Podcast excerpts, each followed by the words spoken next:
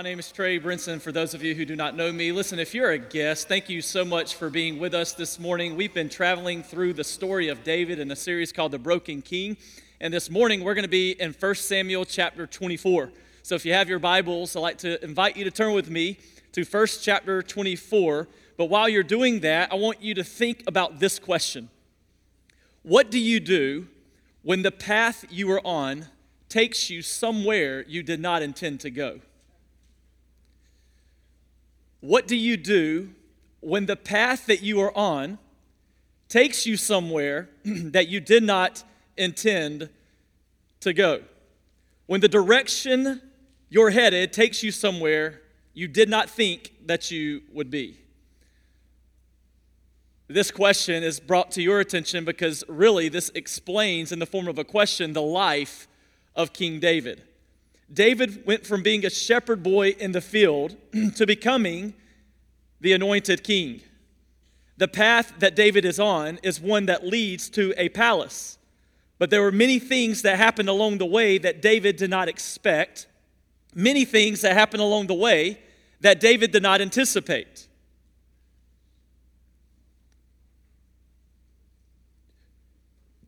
This soon anointed king would immediately go back into the pasture to tend sheep. He went from a place of being praised, he went from a place of being honored, he went from a place of being adored to a place of humility and what some might consider shame in the desert. Like my life and your life, King David's life experienced many highs and many lows. King David's life had many ups and many downs. King David's life went through many ebbs and many flows. Some of you know exactly what that is like. If you explore the life of David, his journey begins by becoming an outcast in his own family. If you remember the story, he was thrown into the middle of a field to tend sheep and forgotten about by his own brothers and even his own dad you would say that that's a low moment in David's life. Then, through a unique set of circumstances, he becomes the one that God would use to defeat the giant Goliath. And after defeating the giant Goliath, he is heralded and praised and adored as one of the greatest men in his own nation. You would say that that is an up, a high in David's life. King Saul gets jealous at this series of events and he goes after David. The story is to be told that he throws a spear at David in attempt to pin David to the wall. Again, you would say that that's a low in David's life. Shortly after that event, David would marry one of the king's daughters, landing him a big job, and not only landing him a big job, but landing him in the palace you would again say that David was experiencing a high. In the first year of that marriage, the Bible tells us that King Saul, his new father in law, wants David assassinated. He wants David killed. This results in David leaving his new wife and then fleeing to spare his own life. You would again say that that is a low moment in David's life. So as you study David's life, you see many highs, you see many lows, you see many ebbs and many flows. And this morning we're going to pick up there in 1 Samuel chapter 24. This continues the low moment in David's life. David he's hiding in a cave. He has 600 men with him in that cave. And King Saul has now received some intelligence of where David is at. So King Saul is going to go seek after David so that he might kill David. So David's in the cave, 600 men are with him. King Saul's on the prowl. He knows exactly the proximity that David is out at. He and all of his men are going to go to kill David. We're going to pick up in verse 2 of 1 Samuel chapter 24 says then Saul took 3,000 chosen men out of Israel and went to seek David and his men in front of the wild goats' rocks. And he came to the sheepfold by the way where there was a cave, and Saul went in to relieve himself. Now David and his men were sitting in the innermost parts of the cave. We're going to stop there. Now, this is perhaps one of the most awkward sections of Scripture in all of your Bible. If you're a middle school student, you're going to absolutely love today. And if you're an immature adult, you're going to love today as well. Because what the Bible is telling us is that David and his men, they are hiding in a cave. And the Bible tells us that Saul arrives in proximity to where he believes David and his men are. He's seeking him so that he might kill him. And the Bible tells us that Saul, before he finds David, he has to go inside of a cave and he has to relieve himself. Saul is a man, and me, men, he standing up. Okay. Why do I tell you that? Because that is significant. I don't tell you that to be comical. I don't tell you that to get a laugh. I tell you that because the author of this section of Scripture wants you to understand what's happening. The Hebrew words here for relieves himself means he's covering his feet. And if men pee standing up, what does it mean that he's covering his feet? Well, he's taking a deuce like he's doing number two, all right? That's what's happening here. And that is significant. Why is this significant? We usually don't talk about potty stuff behind the pulpit, right? But it's significant because the author wants you to understand that, that, day, that King Saul is in a position of vulnerability. That as he walks into this cave and he pops a squat, that now his, his, his, his garments are around his ankles, that he can't leave, he can't run, he can't flee, he's completely vulnerable. And this is David's chance. This is David's chance to go after him. It says in verse 4 The men of David started to whisper to one another, Here is the day in which the Lord has made. David, Saul literally is in the cave that we are in right now. I mean, this is an act of wonder that Saul would walk into this cave and he would squat down right there and take out the We Are Henry magazine, and now's our chance. This is our moment. We can kill him, the Bible says. Behold, I'll give your enemy into your hand, and you shall do to him as you seem good to you. These men are stunned. I mean, you'd be stunned too if you were hiding for your life in the middle of a cave, and just by coincidence, just by happenstance, just by God's sovereign plan, more or less, Saul, the guy who's trying to kill you, comes into that cave, starts to use the bathroom. He can't see you in the dark, and this is the moment that you can take Saul's life. What are the odds that this would be happening? So, David's men here, they're in disbelief.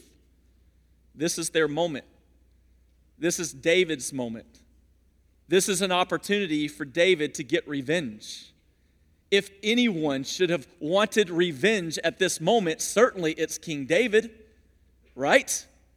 I mean, don't you remember the spear that was thrown at you to try to pin you to the wall? Don't you remember all the ups and downs that King Saul has put you through? This is David's moment for revenge. Saul is vulnerable. This is David's chance to kill him. So, what does David do? The Bible says, Then David arose.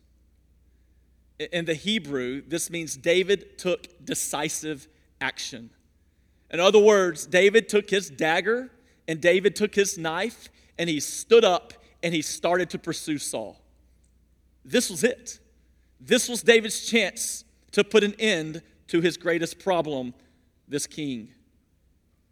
So David has his mind made up. He's walking to Saul, and as he approaches Saul, something begins to turn in his spirit. All of a sudden, he starts to have a bit of a gut check. Is this what I'm supposed to be doing? The Spirit of God starts speaking really loud in the life of David. He approaches King Saul, and as this begins to turn, his spirit begins to turn, he thinks, I can't do this. If I were to put a dagger in the heart of King Saul, if I were to put a dagger even the back of King Saul, that would be referred to as murder. Even if God put Saul in this position, David says, I can't carry through with this evil act. This is what we can learn from this church family. It is easy to confuse what we want with what God wills. You hear that? In my life and in your life, it is easy for you and I to confuse what we might want for what God might will. It's easy to complicate circumstances with the will of God. The, the, easy thing in this moment for David to do is to kill Saul. But that's not necessarily what God willed for David to do. Think about it. Think about your life. How do you know if the decisions that you are making are in line with the will of God? How do you know? How do you know that the decisions that you are making are in line with the will of God? Some of you would say, well, it just feels like the right thing to do. Maybe you would say, well, I just have a peace about it. Maybe you might even say, well, it makes me happy. Do you realize that all three of those answers are purely subjective? That all three of those answers and the many more that are just like it are all rooted and based in feeling? Even the one that says, Well, I have a peace about it. It's the way you feel you have a peace about it. I'm happy. It's based on happenstance. You're happy about it. If David did what he felt was right, the knife would be through the heart of King Saul. See, if how we de- feel determines the decisions that we make, this is what will lead to wives leading, leaving husbands and husbands leaving wives. If how we feel determines the decisions that we make, this will lead to dads walking out on their kids. It will lead to single people who are tired of being alone dating single people who don't walk with God. That's what it leads to. It leads to running up the bill on our credit card and being in financial debt if we just do what feels right to us. In other words, our feelings are not a good, a good guide to the will of God. Your feelings aren't a good guide to the will of God. My feelings aren't a good guide to the will of God. I had a conversation even this week that I, that I need to let you know about. I mean, it, it's, it's literally in line with this, and I was thinking about this this week. When, when someone vows to do something and you commit to do something and your feelings change about it, you have to make sure that your feelings are in line with God's word. Let me say it like this the only dependable guide to God's will is God's word.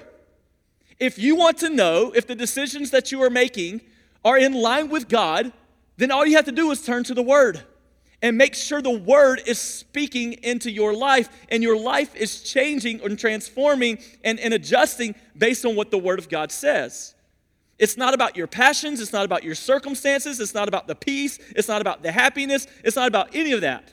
It's truly about God's Word being fulfilled in your life. Those things can easily lead you to rationalize and justify the things that you believe are right in the eyes of God, when in all actuality, they're not maybe right in the eyes of God. We must know God's word and we must let God's word rule over our lives.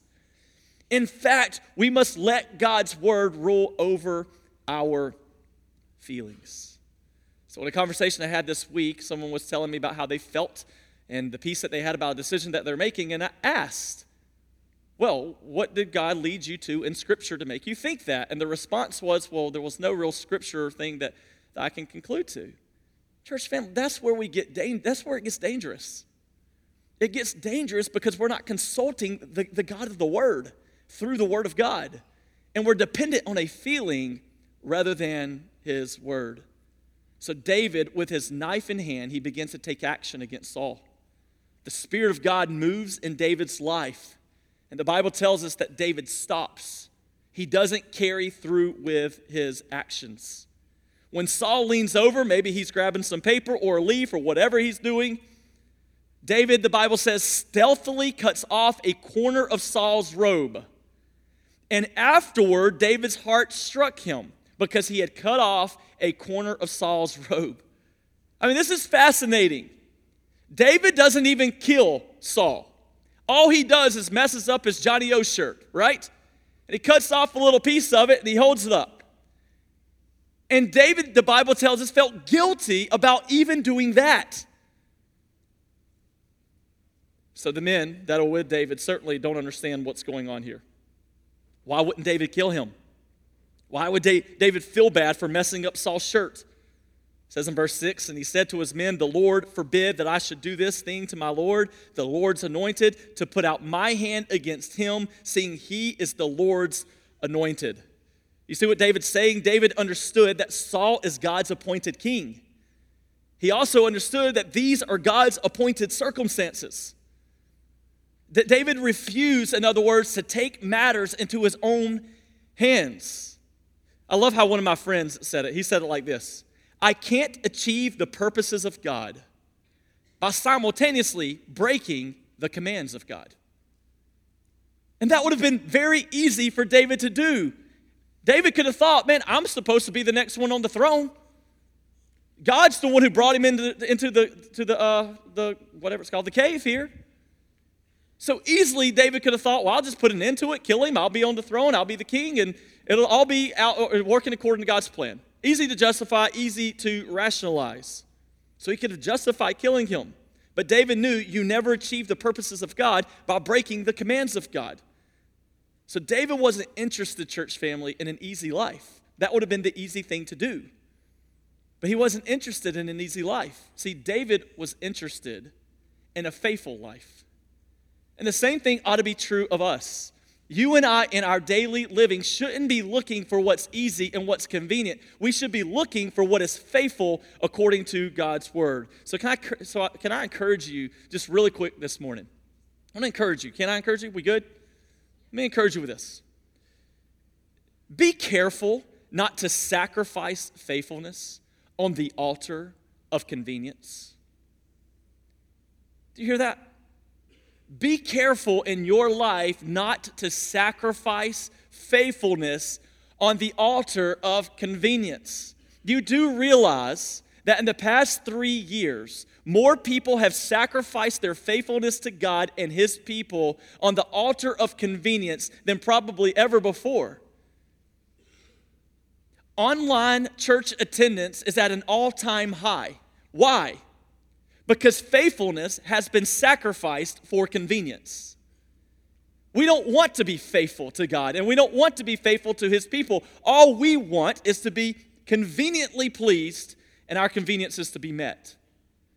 And it just makes much more sense if I just stay at home rather than go be with the people of God. What problem is that? What about inflation? Inflation comes up. And all of a sudden, we take steps backwards in our faithful giving. Why? Because it's not convenient, it doesn't feel good. So we sacrifice what God has told us to do, our faithfulness, on the altar of convenience. Let's not do that as a church family. Verse 7, it says So David persuaded his men with these words and did not permit them to attack Saul.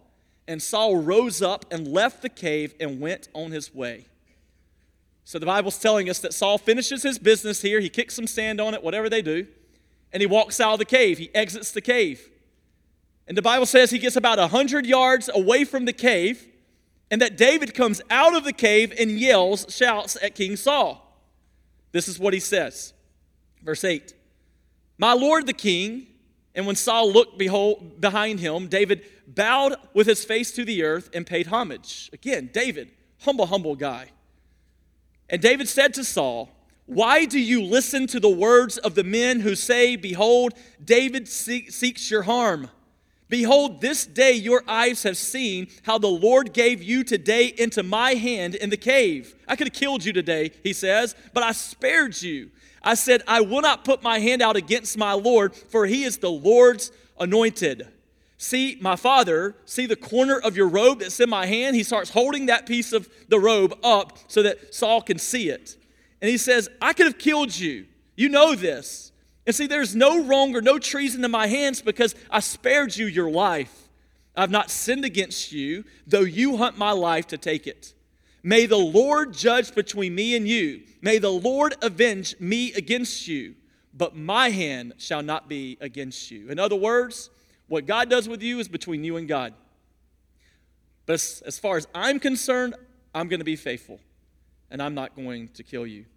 Then verse 13 says, As the Proverbs of the ancient says, out of the wicked comes wickedness. What is he saying there? David is saying, out of the wicked comes wickedness. It's just like James says, out of an overflow of the heart, the mouth speaks, right? Out of the wicked comes wickedness. And James or and uh, David basically is saying here, two wrongs don't make a right. Just because wickedness is coming out of the heart of a wicked king, Saul, doesn't mean that I respond to wickedness with wickedness of my own. I'm not going to respond to you with wickedness. Why? Because I'm going to be faithful to God. And then David makes this plea in verse 14. After whom has the king of Israel come out? After whom do you pursue? After a dead dog? After a flea? May the Lord therefore be judge and give sentence between me and you, and see to it, and plead my cause, and deliver me from your hand. So, we started our time together today by asking this question What do you do when the path that you are on takes you to a place that you did not intend to go? What do you do when the path that you are on takes you to a place that you did not intend to go? In these moments when we are headed in one direction and we arrive at a direction other than the direction that we thought we were headed, there are typically two things that, that we can see that are controlling our lives. Either we are controlling our lives or God is controlling our lives. This reality helps us discover who is in final control. Is it us or is it God? So, what I want to do this morning is I want to show you the response of what it looks like when you and I are in control of our lives and our circumstances and where we're headed. And then I want to show you what happens when we trust that God is in control of our life, our circumstances, and where we are headed. So, let's answer the first question first. What does it look like when we are in control? What does it look like when you are in control? First, we seek revenge. We seek revenge.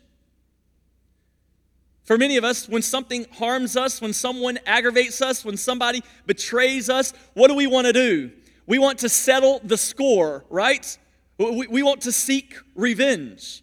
A friend hurts us, and what do we do to that friend? Well, we insult them. A coworker uh, mistreats us. What do we do to that coworker? We begin to subtly try to tarnish that coworker's character. A spouse upsets us. What do we do? We shrug it off and then we seek revenge. You and I, if we are in control of our individual lives, when someone hurts us, when some harm is inflicted against us, our natural response is to seek revenge. Some of you, you're here today and you know exactly what this is like. You are seeking revenge against someone who has hurt you, and the Lord wants you to know today this very simple statement let it go. Let it go. Put it in the hands of God and let God deal with that person and let God deal with you. The natural response to betrayal, hurt, aggravation is that we seek revenge. There's a second thing we do when we are in control. Secondly, not only do we seek revenge, but we seek false pleasures. We seek false pleasures. When life isn't going pleasantly for us, we seek pleasure from someone or something instead of God. You were designed for your fulfillment and satisfaction to be given to you by God and God alone, not the things of this world, not the people of this world.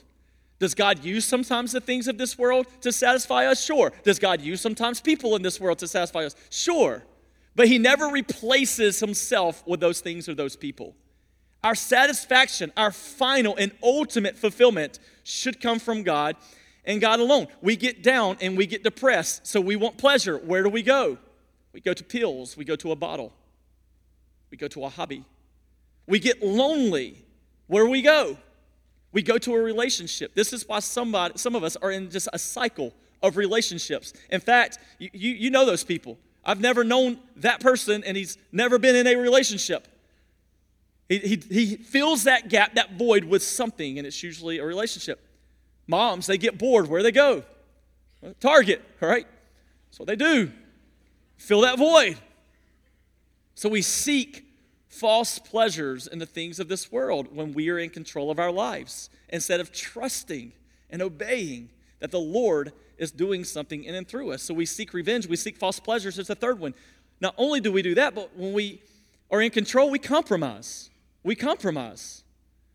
I'm tired of being single, so I'll date this guy or that girl knowingly that I would never marry them. I'm tired of being alone, so I'll just move in with my boyfriend or my girlfriend. We compromise. Paul says we do the things we know we ought not do, and we don't do the things we know we ought to do. Our marriage maybe is unfulfilling, and you feel like you deserve better, so what do you do? You look to the internet, you look to a coworker, look outside the borders and the boundaries that God has given you to find satisfaction and fulfillment elsewhere. We compromise. When we are in control, we seek revenge. We also compromise. And fourth, we get ahead of God. When we are in control, we even get ahead of God. Instead of patiently waiting to do th- the things the way that God wants them to be done, like David did here, we get ahead of God. We try to rush God. We don't wait on Him. We don't stay even side by side with Him. We, we move forward without Him. Some of us, this might mean that God wants to sanctify you through the pressures of your job. And instead of letting God sanctify you through the pressures of your job, you just quit. And the same lesson that God wanted to teach you through that situation, you're going to have to learn somewhere. So the, the lesson's coming again, just a different location. Some of us, we wasn't going to say this, but I think, I think you, I hope you know my heart here. My heart is to help you and to help shape you through God's word. But I, I was talking to one of our pastors about some of our seniors are going to uh, a senior trip on Monday through Thursday. Phenomenal opportunity for them to go to Gatlinburg, get away, grow together in godliness, and just grow in their relationships with the Lord. And David Jeremiah was going to be speaking at this event. And well, David Jeremiah has some spinal issues going on, and he's, he's had to cancel his speaking engagement at this event. So people backed out on that because David Jeremiah wasn't going. I want to challenge you to think about why you would do that. Like, why would we do that? Were we going for David Jeremiah, or were we going because we wanted to grow closer to God? What if what God wanted to say to you and share with you, David Jeremiah wasn't going to say to you? So he wanted to use somebody else to say it. See, God is in process of working and shaping your life into the image of his son. Who are you to control how he does that? He wanted you there. But by you not being there, he's going to teach you the same lesson. It just might be a different way, and maybe sometimes a more less pleasant way. So we get ahead of God. That's what it looks like when we are in control of our lives. Now, what I want to do is I want to talk about what it looks like when God is in control of our lives. What does that look like when He is in control? Well, it really boils down to one thing it boils down to when God is in control, we trust and we wait on him. Anybody had to wait on God? It is not fun, is it? We don't like to wait on anything, much less heavenly things. Waiting on God is one of the most important skills, though, in the life of a believer. I want you to turn with me, real quick, to Psalm chapter 57. Psalm chapter 57. David wrote this very psalm while he was in the cave. This is the beauty of the Bible. He writes this while he's in the cave, and this is what he says in verse 1 Be merciful to me, O God. Be merciful to me. So he's pleading with God to help him out. Be merciful to me, O God. Be merciful to me. He's pleading with God, help me out. For in you my soul takes refuge. In the shadow of your wings I will take refuge, till the storms, and may I add, even the smells of destruction pass by. I cry out to the Most High God, to God who fulfills his purpose for me. He will send from heaven and save me. He will put to shame who, those who tremble, trample on me. God will send out his steadfast love and his faithfulness. This is a picture into the heart of King David. This is a picture of what your life and my life should look like when we trust and we wait on God. So, what does trusting and waiting on God look, look like? There's four things. This is what trusting and waiting on God looks like. Four things. First, when you trust and you wait on God, you trust the sovereignty of God. You trust his character. That's what I'm getting at there. That God is sovereign and he is in control and he's not caught off guard. And he knew these things before they ever transpired. He says in verse 2 I cry out to God Most High, to God who fulfills his purposes for me. He is a sovereign God. See, in the cave, David is trusting in God's sovereignty. He says, God will fulfill his purposes in me. In other words, I don't have to compromise to get to where I want to be or even where I'm supposed to be. I just need to trust him. I just need to trust his timing. David doesn't now know how God's going to do this. He has no clue how he's going to ascend and rise to the throne. But what he does know is that God will do it because God's promised that he's going to do it. So David was saying, I need to step back and let God just orchestrate the events the way that he so chooses. So, this prayer in Psalm chapter 57 is a prayer of humble pleading, but it's also a prayer of quiet trust. David doesn't say, God, you're sovereign, so it's whatever. That's how some of us approach God's sovereignty. That's not David's way of approaching it. He says, God, please intervene. Please change the situation. I trust that you can, but I also trust that you will. And what does David do? After praying, he steps back and he lets God move. When you and I trust God, we trust his sovereignty as well. The second thing, when God is in control, not only do we trust in his sovereignty, but secondly, you have the confidence, you have confidence in his steadfast love.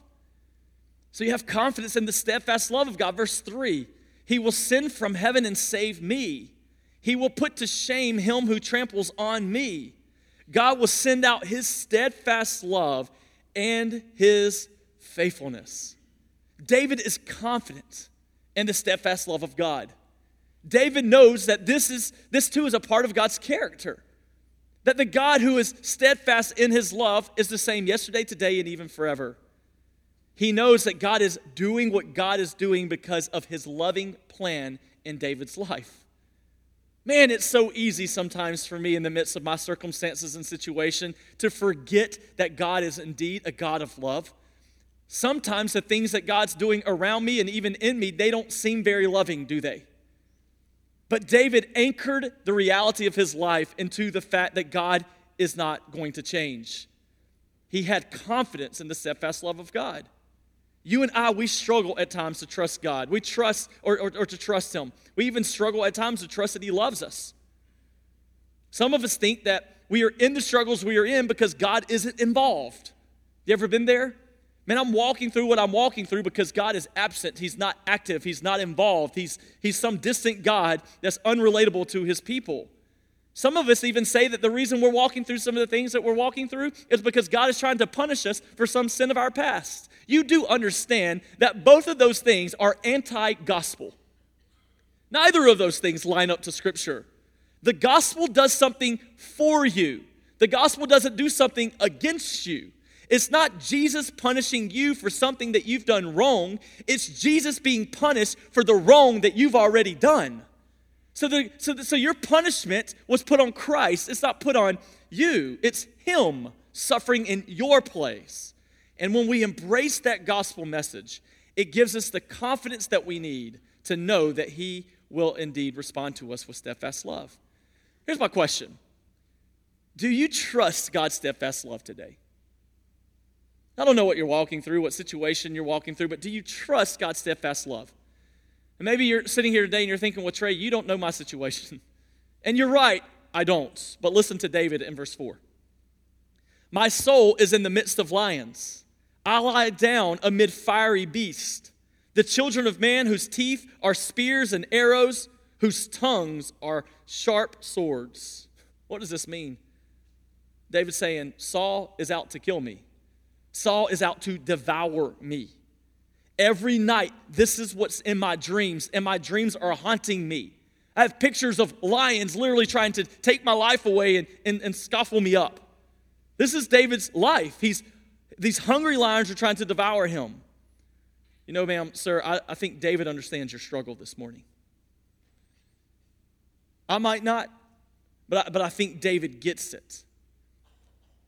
David understands. You, you might have a bitter spouse, a friend's betrayal, overlooked by your boss, maybe even overlooked by someone you love. David gets it. He understands. And the beauty of this text is not only does David understand, but so does God. He gets it too. Do we have confidence in the steadfast love of God? The third thing when He's in control is you are selfless in your relationships with God. When God is in control, you become selfless in your relationships with Him. It says in verse 5 Be exalted, O God, above the heavens. Let your glory be over all the earth. In the midst of David's pain and in the midst of David's trouble, he's focused on God getting glory and God being exalted. What a beautiful text of Scripture. His primary prayer isn't that he would be spared, his primary prayer isn't that life would get easier for him. His primary prayer is that through these circumstances and situation that God is leading him through, that God would be exalted as a result of them. What about us? What is it that we pray in our moments of struggle? When we walk through things that we would not have brought upon ourselves, or we walk through things that are tough and we can't figure them out, is that what we ask God for? Lord, whatever you bring on me, so be it, as long as you're exalted. When God is in control, you're selfless in your relationship with God.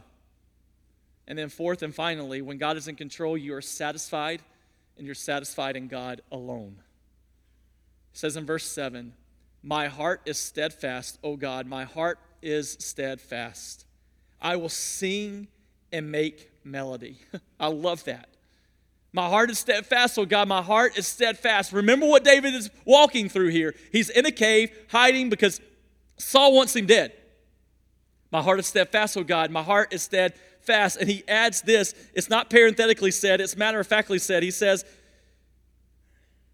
I will sing and I will make melody. Why do I think that's fascinating? Because I would say, My heart is steadfast, oh God, my heart is steadfast. I'm going to complain, and I'm going to complain until you respond.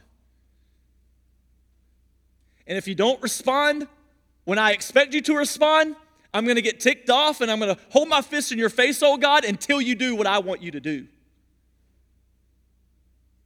Oh, my heart's singing. It's just not a good song. And for some of you, your heart is singing too, but it's not a heavenly song. Notice this. This is the second time that David uses the word steadfast. The first time David uses the word steadfast, he's referring to God's feelings towards him.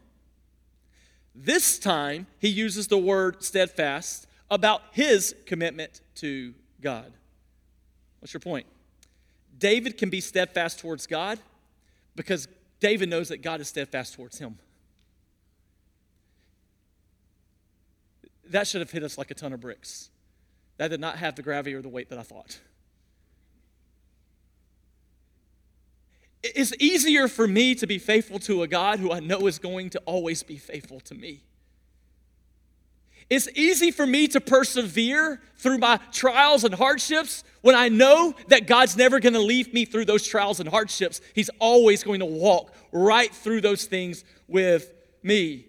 See, at the heart of our obedience is confidence in God's steadfast love. When we lose sight of God's love for us, that's when we are tempted to seek revenge or compromise or fall prey to sin. Let me say it this way if God isn't good to you, if you don't look at God and say, man, that is a good, good God, then you'll step outside of God to find goodness. And that's what some of us are guilty of this morning. You look at God and your situation and your circumstance, and you take a step back and you say, That doesn't look like a good and loving God. So you go outside of God to find something that's good and find something that's loving. And that is when your life begins on this steady spiral, spiral road, road to destruction. You find yourself leaving the goodness of God rather than clinging to the goodness of God. And God alone was made and created, not created, but God alone created you to, for Him to be the only one who could satisfy you. When you're tempted to do things your own way, you're failing at one of four things. Either you aren't trusting the sovereignty of God, you aren't confident in the steadfast love of God, or you aren't selfless in your relationship with God, or you aren't satisfied in God alone. Where are you in this story? You know, we've been saying this all throughout our time together. But when we look at this text of Scripture, David is not us. And it's easy for us to put our shoe, our, our feet, our peep, our place, yes, put ourselves in the, the feet of David here. But David's not us. When you look at this text, you are Saul. Jesus is David. See, we, like Saul, have made life all about us. We, like Saul, have stepped into the brink of our own pride and destruction. We don't fully trust God. We don't even trust God's plan, if we're honest. We fight to be in control of our own individual lives. What God wants to do and how God wants to do it doesn't always resonate well with us. So we try to take matters into our own hands. We live in jealousy. We live in envy. We live in lust. We live in things that are outside the borders of God's safe jurisdiction we are like Saul. But David didn't kill Saul, did he? Even when he had a perfect opportunity and chance to put all of his plans, all of his plans and all of his pain and all of his hiding in the past, he didn't do it. What did David do? David showed Saul grace. You are Saul. Jesus is David. Like David, Jesus doesn't kill us, even when he had the right to do so, even when he could have already done it. He didn't do it. Why? Because he is a God of grace. And he is showing you and I that even in the agony and the pain that we create because of our own sin, that he and he alone is the only remedy to it. Ma'am, sir, you can continue to try everything under the sun to, uh, to offer and to provide the fulfillment and satisfaction that your heart longs for, but it will not fulfill you. It will not satisfy you. Why? Because God is the only one who can fill that void. And this text is a humble plea to you to turn to Jesus. The same God who can look at your iniquity and your pain and your arrogance and your pride and forgive it and offer grace to you instead is the one saying, Turn to me, and I'll lead you and I'll guide you through every pain and every situation and every circumstance that you'll ever face here on this earth. Because I desire friendship with you, family with you, and I'm a God who sticks closer than any brother. So, what do you do when the path you are on takes you somewhere you didn't plan to go? Do you handle things the way that you want to handle them? Or do you handle them the way that God